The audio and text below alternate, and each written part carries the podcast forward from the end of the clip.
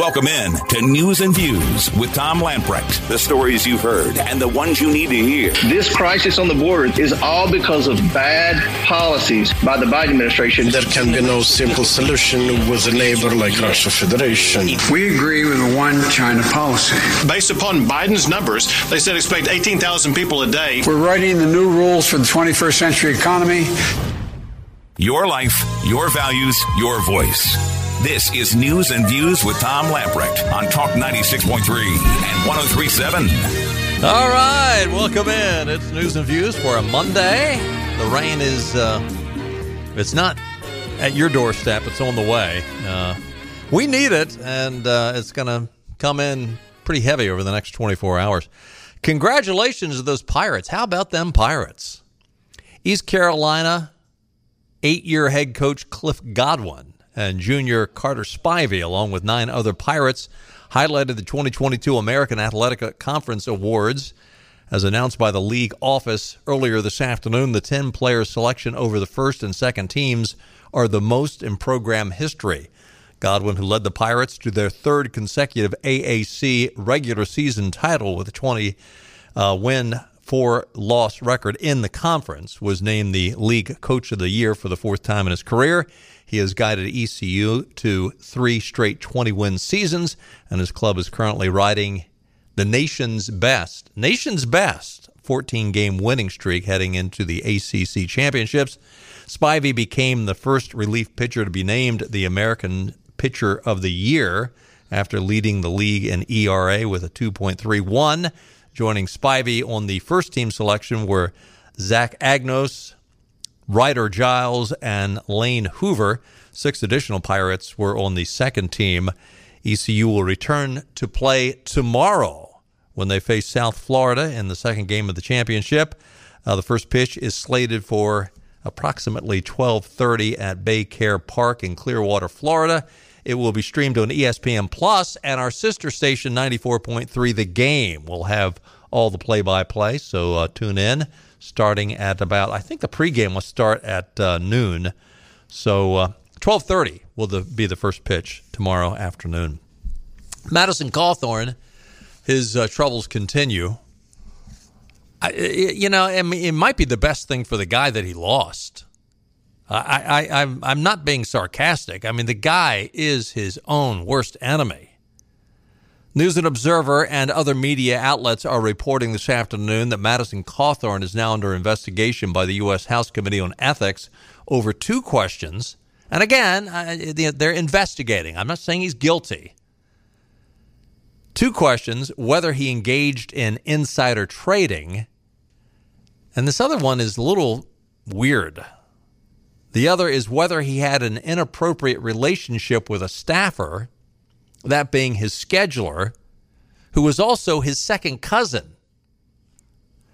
The committee declined to investigate Cawthorn over against uh, against the charges of him driving while his license was revoked and uh, speeding. News of the investigation came Monday afternoon, and news releases from the Democratic chairperson and top Republican on the Ethics Committee. The news releases stress that just because an investigation has been started does not mean any wrongdoing has been has taken place. Again, yeah, it doesn't mean he's guilty, but um, he is being investigated on those two issues. Of course, he lost last week to uh, Chuck Edwards, so uh, he is a one-term wonder in uh, Congress. Interestingly, George Will was in Raleigh last week. He was speaking at an event, I think it was at the Raleigh Museum. The News and Observer sat down and talked to George Will about his thoughts on a variety of subjects, but it included Madison Cawthorn. Uh, question asked to again, this is the con- well, I would say conservative George Will. I I used to have a lot of respect for George Will. I uh, last few years, George Will, not the conservative that he used to be. Uh, and by the way, he is not a fan of Donald Trump. Uh, that's pretty obvious. So he was asked. There's been a lot of analysts. Uh, I'm sorry, a lot of analysis about what led to Madison Cawthorn's downfall. That was put in the form of a question. George Will says, well, he gets full credit. I mean, he's kind of a kamikaze candidate. I don't know what possessed him to say the things he did, but he's a young man and suddenly he's thrust in the spotlight, and some people find that intoxicating. And I would say he was inebriated by the celebrity and crashed and burned. I think, again, I'm not the George Will fan I used to be a few years ago, but I think he got that one right. Uh, they went on to ask, Do you think he still has a political future after this loss? George Will said, I think it's a little hard to bounce back from this. I mean, people will say, you know, there's uh, there are 330 million people in the country, and there are a fair number of people in Western North Carolina. Why do we have to choose someone who has gone way out of his way to get embarrassed and embarrass the region and to make us all look a little bit weird for voting for him? I would agree with that as well. I think Madison Cawthorn is done. It'll be interesting to see what he does next but I think he's done. Uh, interesting polling out of uh, ECU Center for Survey Research. Uh, interesting takeaways. Um, the the main part of this poll deals with Ted Budd, and granted, I, I realize that we are a long way away from the November election. Nonetheless, According to this ECU poll, Ted Budd leads Cheri Beasley by eight points among registered voters in North Carolina. Now, eight points by registered voters. Now, if you're a likely voter, you're going to be a lot more informed about this race. A registered voter, eh, a little bit. But uh, I, I, would just, the, the point I am making is if he is eight points ahead from registered voters, he's probably 10 or 12 points ahead from likely voters. Uh, Republicans lead generic congressional votes by three points in North Carolina. And again, remember, traditionally, we are down by four points. So the fact that we're ahead by three really means it's a swing of about seven points. Biden's approval rating is just 35% in the Tar Heel state. The latest ECU poll of registered voters in North Carolina, conducted May 19th through the 20th, finds Republican nominee Ted Budd with an eight point lead over Beasley, 47% to 39%, with the remaining 12% of the poll respondents saying they're undecided, 2% expressing support for some other candidate. I can't believe that the undecideds, at least the majority of the undecideds, are going to fall in Beasley's favor.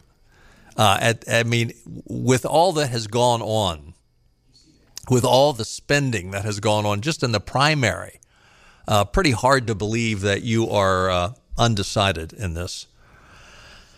Uh, what else is in this poll? Among individuals with a four year college degree, Budd is ahead of Beasley 51 to 31%. That's a 20 point margin. However, among respondents with a four year college degree or higher, Beasley leads Budd 47% to 43%. Isn't that interesting? You would think that the more you're educated, the smarter you are. the more you're educated, apparently, the more liberal you are. That that what does that tell you about how our colleges are indoctrinating our students? Of the 12% of registered voters who are undecided, 68% do not have a college degree, compared to 32% who do. Um, when asked how they plan to vote in the congressional races, 47% of registered voters say they intend to vote for Republicans and 44% say they intend to uh, vote for Democrats. And again, um, likely voters, how many of those have no clue who's even running? Approval for Biden's job performance stands at 35%, with 55% disapproving. Also, when they asked how they would vote in a 2024 presidential election if it were held today between Joe Biden and Donald Trump, um, 37% would vote for Biden, 46% said they would vote for Trump a 9% advantage. In assessing the full results of the poll, the uh, survey remarked that President Biden's current job approval rating of 35% in North Carolina presents a major obstacle for Democrats running for office in the state, although it's still very early. Granted, I agree with that, it is very early. Um, the poll was conducted May 19th through the 20th, so that was immediately after the uh, primary of last week.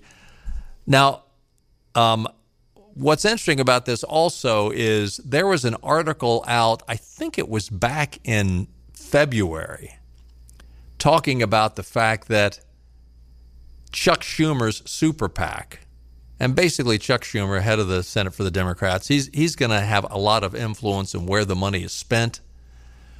Well, these uh, political PACs and political parties, the DNC, the RNC, and others, they will go out and they will basically put money down and reserve ad space for advertising for the November uh, the November election with uh, media outlets, with television stations, radio stations in some case. Uh, they will go out and spend dollars to make sure their candidates will have the premier space, the prime time spots, etc.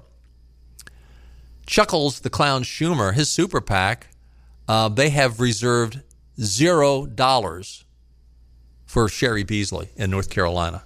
They've, they've spent, they've gone out and reserved time in other states.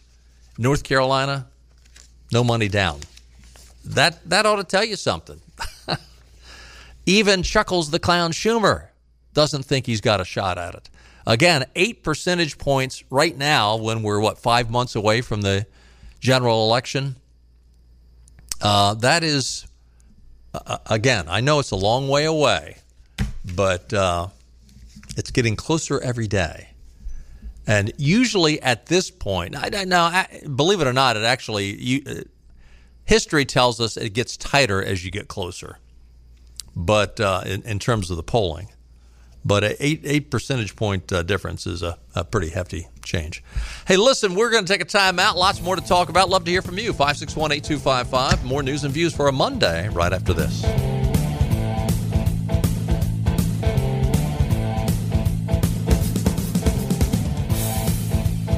Back to news and views. Talk 96.3 and 1037. Welcome back in. It is pouring outside our studios right now. You can hear the rain on the roof if you listen carefully. Uh, lots of rain over the next uh, 24 hours. Showers tonight and tomorrow. 90% chance of rain uh, both tonight and tomorrow. Uh, it just sort of tapers off tomorrow night. It's only 70% tomorrow night. Wednesday, cloudy skies, a slight chance of a shower in the afternoon. Uh, over the next couple days, the highs, it does cool off. The highs will be in the uh, mid to upper 70s, maybe get into the low 80s. Uh, overnight lows will be in the low to mid 60s. So uh, we need the rain. So the farmers are happy. 38 years ago today, in 1984, Indiana Jones, The Temple of Doom was released. You call him Dr. Jones. My professional name. Uh, Indiana Jones, Harrison Ford. Uh, so Clark was telling me that they're going to come out with another Indiana Jones film, and Harrison uh, Ford will have the ha- have a role in it. I don't know if he's going to be the star or not. Do you realize how old this guy is? He's old. Eighty years old. Harrison Ford and the Temple of the Wheelchair. I.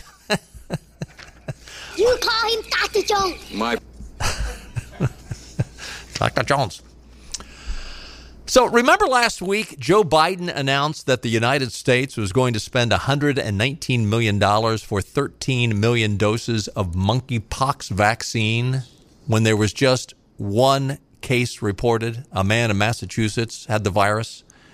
And I asked why. In fact, I found out that I wasn't the only one asking why well, it's even um, more interesting now that we find out some things about monkeypox. I mean, I asked, okay, is this going to be the next COVID to shut down the election? Uh, I'm not sure about that, but I do have a hunch as to why immediately, with one case, although I think there was a second case that later popped up, we decide, oh, okay, one case, we're going to spend $119 million on these vaccines to get 13 million doses of this vaccine. According to a leading advisor with the World Health Organization, first of all, this, unlike COVID, does not easily spread. It, it is, I mean, you know, with COVID, you could just walk within two feet of someone, and, uh, you know, if you breathed in the wrong direction, according to the experts, you could spread COVID. And a lot of people got COVID. A leading advisor to the World Health Organization described the unprecedented outbreak of monkeypox in developed countries as, quote, a random event. Are you ready for this? That might be explained by sexual behavior at two recent RAV sex parties in Europe. Now, if you're as naive as I am, I had to say, what is a RAV party? Well, a RAV party in general is they go out and rent out a warehouse and they'll have a big RAV party. It could be a RAV, a, a, RAV dance party, I suppose. But uh, in this case, they were RAV sex parties in warehouses. Rave, RAV, rave. I, uh, well, I said I was naive. R- rave, Rav? Yeah, it's a rave. it's a rave, according to. Now, how did you know that, Clark? Oh, I gotta go. Rav, rave. Look, I said I was naive. I I've never been to one. That's the word on the street. oh, that's just the word on the street. that's what he's heard. He doesn't have any first-hand knowledge. Anyway, this guy David ha- uh, Heymann, who was uh, formerly headed uh, World Health Organization Emergency Department told the Associated Press that the leading theory to explain the spread of the disease was sexual transmission among men at these rave parties held in Spain and in Belgium. Monkeypox has not previously triggered widespread outbreaks beyond Africa, where it's uh, an endemic in animals. Yeah when you when you get it, if you you get these, if you're watching on cable or on Facebook or Rumble, you get these uh, blisters. So anyway, all you got to do is sort of connect the dots. You know, you ask yourself, why would Joe Biden immediately, with just one case? Now, what's really going to be interesting, and some investigative reporter will probably find out what was the where this one man that got it, and now I think it's two men in the United States. Um, what is their lifestyle? And look, I'm not. I, I want to. I don't want to sound unsympathetic to anybody that has it. But again, when you have one or two cases and the president immediately jumps in and spends, with a blink of an eye, 119 million dollars, you connect the dots. Biden immediately came out, spent $119 million after one or two cases. Uh, a lot of people said, boy, that seems over the top. Until you realize that um, Biden is not going to upset some of his key constituents. Just saying. I'm not trying to be ugly. I'm not trying to be, uh, I, I, I don't wish anyone bad health. Uh, I'm just, it's going to be interesting to see where these people who came down with monkeypox. Where were they? Um, we mere mortals will watch those with a divinity complex as they gather once again in Davos, Switzerland for the World Economic Forum. They're having their annual meeting. It will run through this Thursday. Davos 2022 is centered on the theme, quote, history at a turning point government policies, and business strategies. A variety of issues will be tackled, including the COVID 19 pandemic, global conflicts, economic uncertainty, and at the top of the list, climate change. Can't give up on climate change. I know climate change, you know, guys like John Kerry have really been upset that Ukraine, the war in Ukraine, and uh, COVID has really, really put climate change on the back burner and he wants to elevate it, put it to the front burner. U.S. Envoy John Kerry, NATO Secretary Hans Stoltenberg, and European Commissioner President Ursula von der Leyen are also expected to deliver remarks at the five day event. And of course, you can be sure John Kerry will talk about climate change. His Royal Highness John Kerry spoke to Bloomberg News. He did not even try to hide the fact, this is from earlier today, did not even try to hide the fact that the key topic of Davos in his favor is his favorite climate change. But listen to what he says about it. I mean, listen carefully. I mean, you know, they sort of try to, in some cases, they try to hide the meaning. I mean, when, when Obama came out and talked about, oh, you know, we're all about hope and change, what you thought he meant and what he meant were two different, entirely different things. Whenever a liberal, whenever a socialist, whenever progressive, you know, they have key words that have, that potentially have a double meaning. And that's exactly how they speak. And that's exactly how John Kerry speaks. Although he slipped up in this one and he actually it was so bold to come out and call what they're doing with climate change a revolution. He did not hesitate to use the situation to promoting transferring, I'll say this too, trillions of dollars around the globe from nations like the United States to third world countries. This is John Kerry from earlier today. What is your strategy to sustain our focus on climate change given the tumult is measured by the price of coal? Well, President Biden has determined that over the course of the next months, we're going to get ready for the next meeting by trying to raise ambition around the world.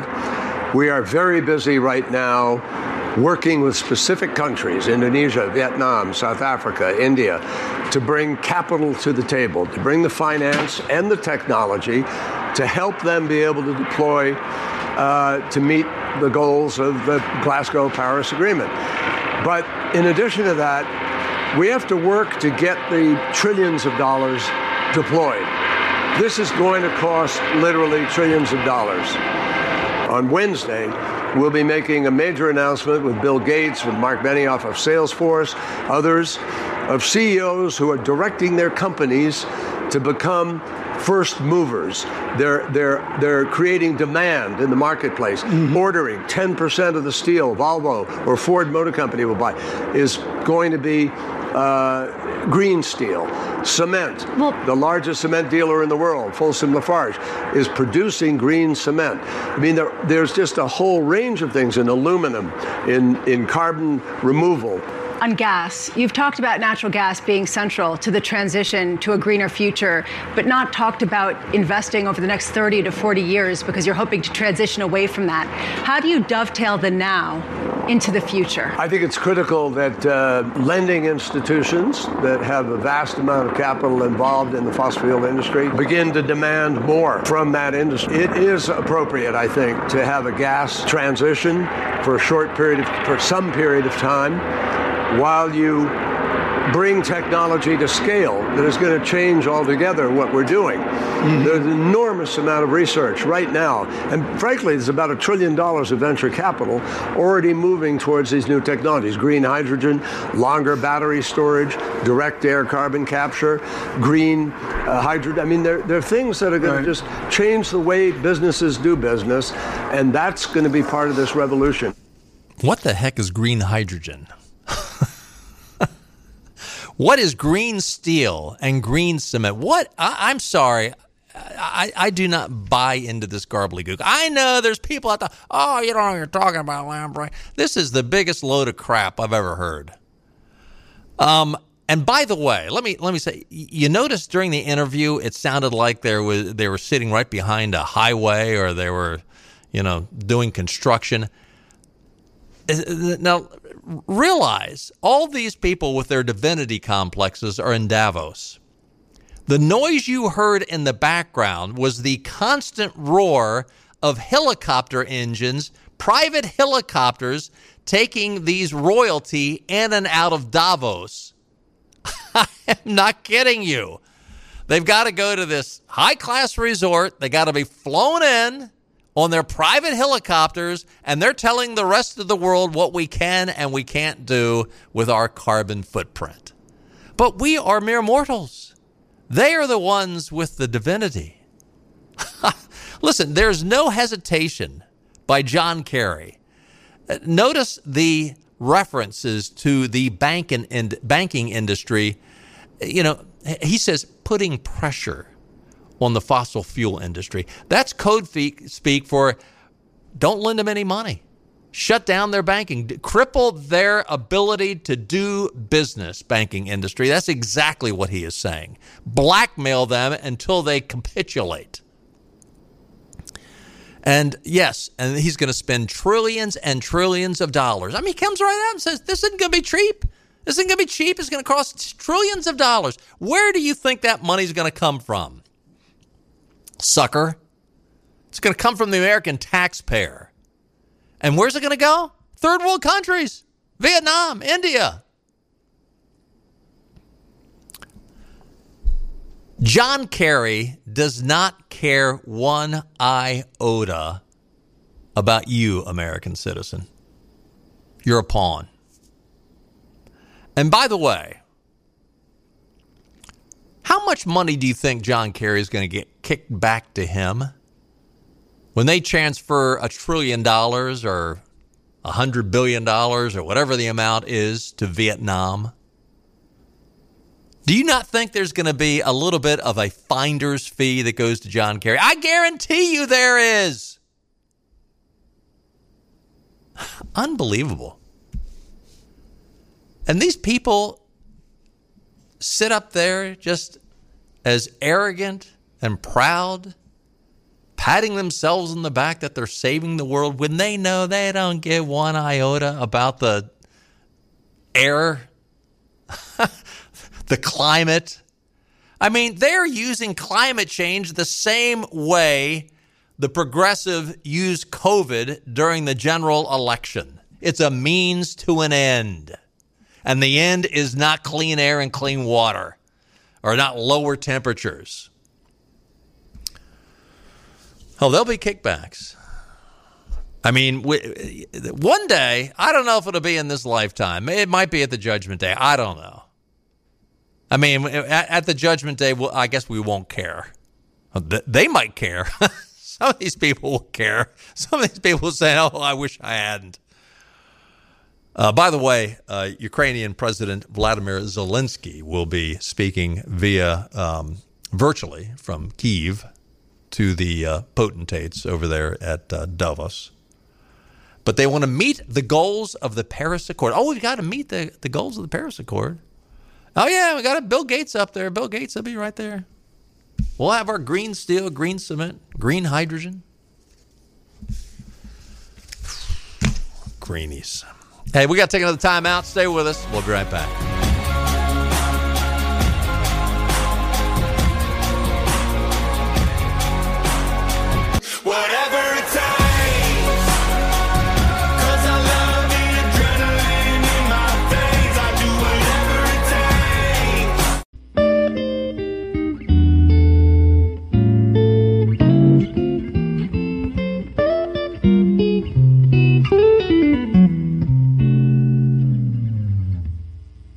Is your Drive at 5 and ENC with Tom Lamprecht. Welcome back to News and Views on Talk 96.3 and 1037.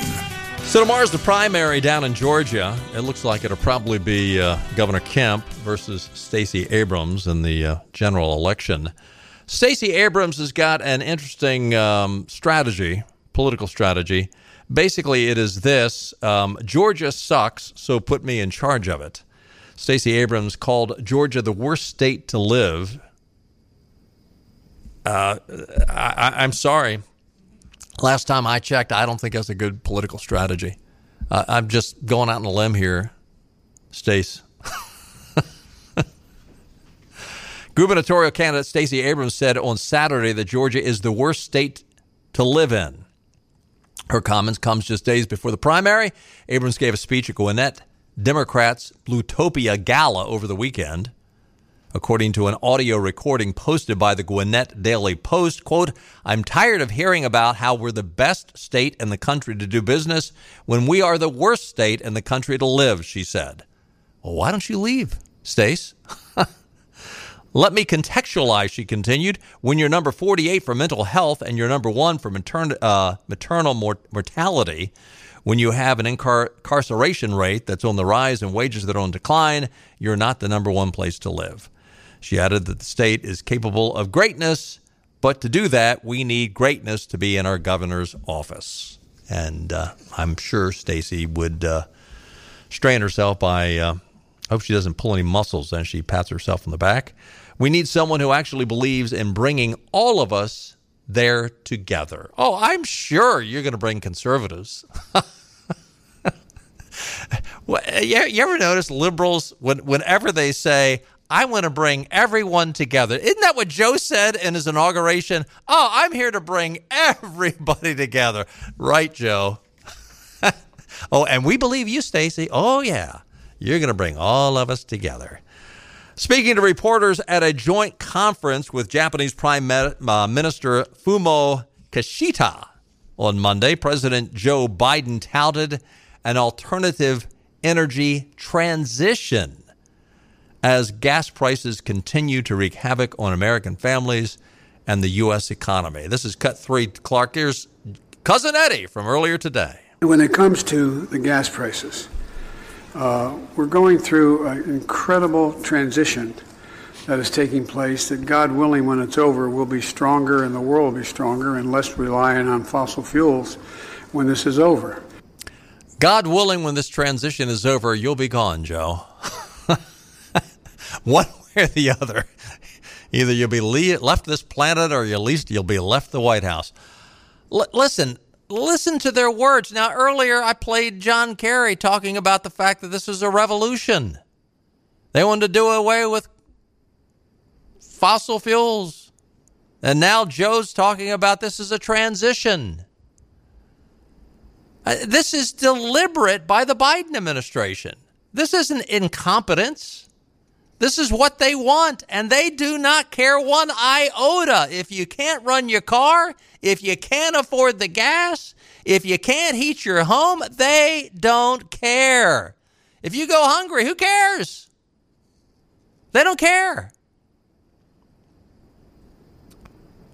Biden does not care about the people of this country. Have you not figured that out? I think the people are figuring it out. When you see the polling numbers, I think they figured it out. Now, again, my question is, and I'm, I'm trying to get Hans von Spakovsky on for tomorrow. Just talked to his people just a few minutes ago, and the the, the subject will be election, election integrity. Hans just wrote another article, came out today, talking about the fact that uh, we have some things to be quite concerned about. I mean, up in Pennsylvania, they still don't know who's won the primary. You've got seven days after the election to count the votes. Why in the world are we allowing this to happen again? Why do I bring that up as he says this? Because this, this, I mean, this transition they're in, they're screwing the American people. The American people are not going to vote for him. How are they going to stay in power? You better have your eyes wide open because there's going to be something going on. I guarantee it. I promise you that. We can only hope and pray that the people who say they've got it covered have it covered. If you've ever not volunteered for anything to do with election, being a judge at your precinct, do it this year. Go and do it this year. Because I guarantee you there'll be some hanky panky going on.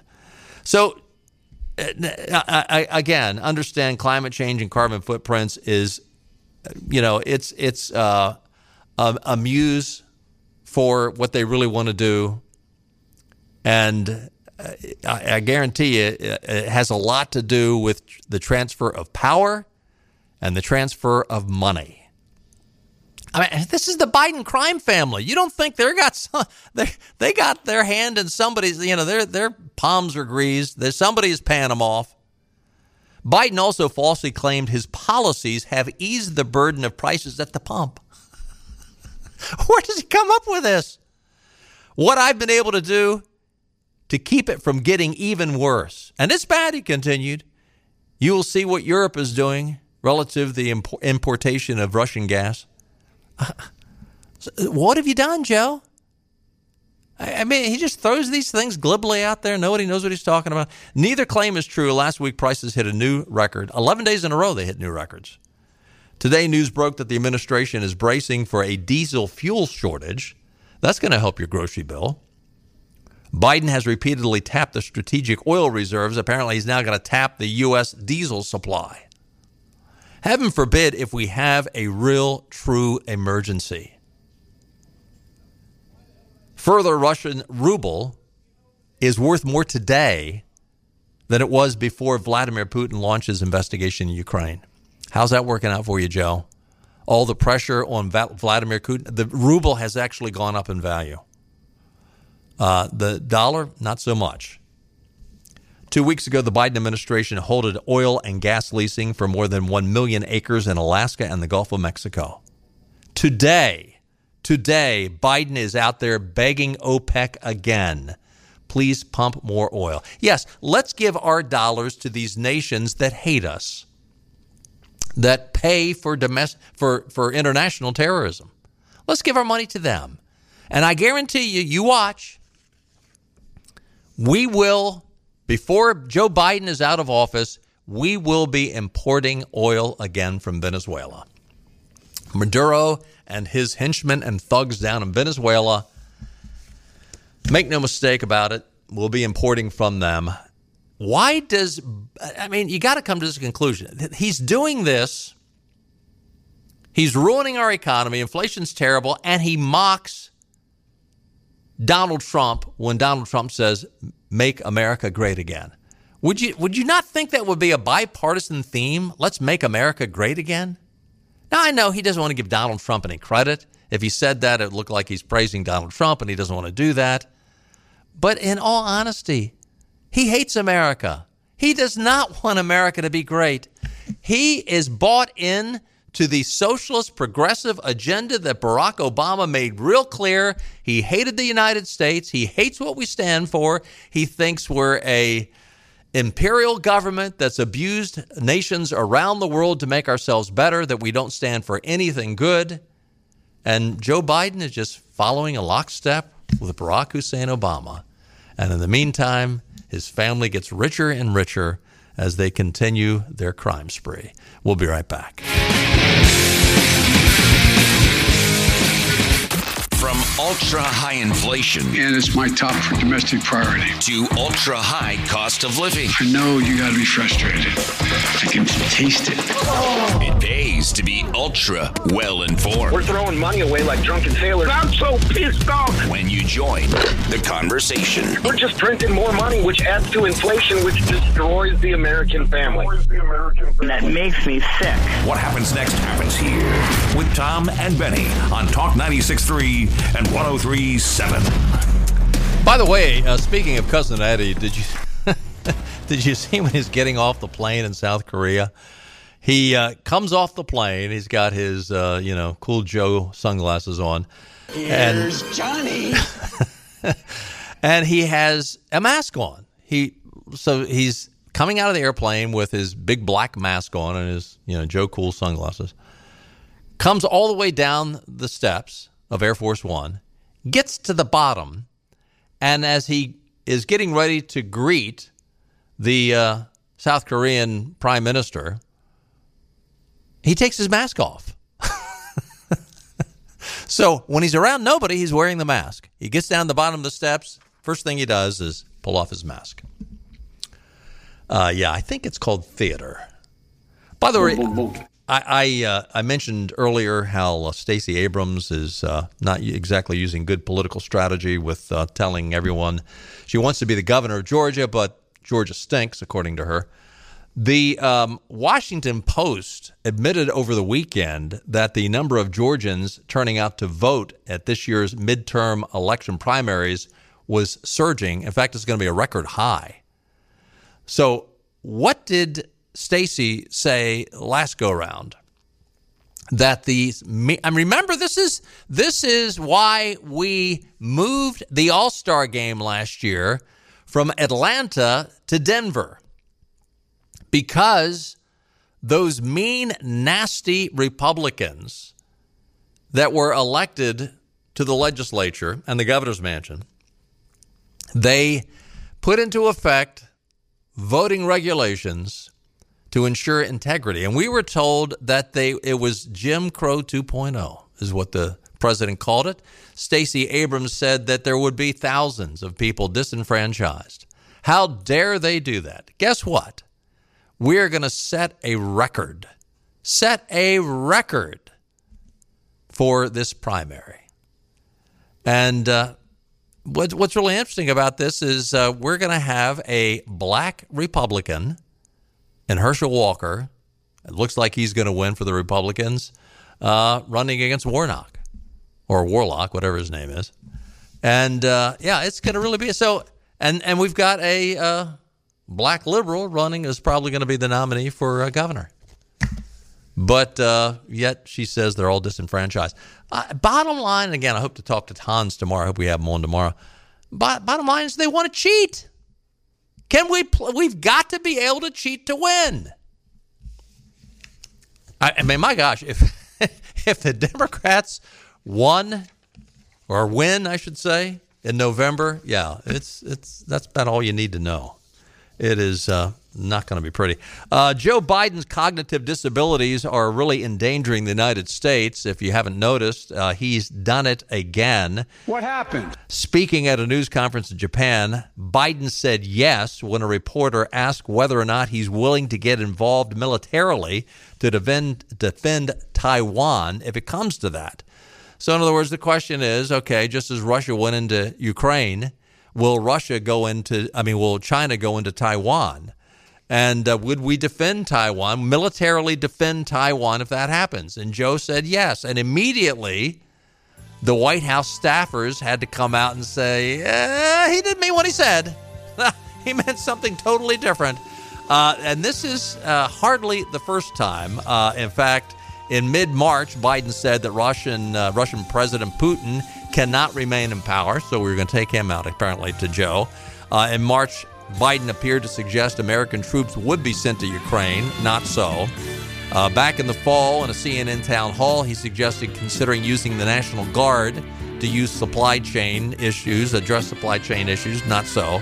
Uh, last summer, Biden briefly uh, said that a bipartisan infrastructure deal um, that he wouldn't sign the measure unless a bigger domestic package was on his desk. Uh, he had to walk that back. Joe Biden is a danger to the American people. Enough said? I think so. We'll see you tomorrow at 5. Bye bye, everybody.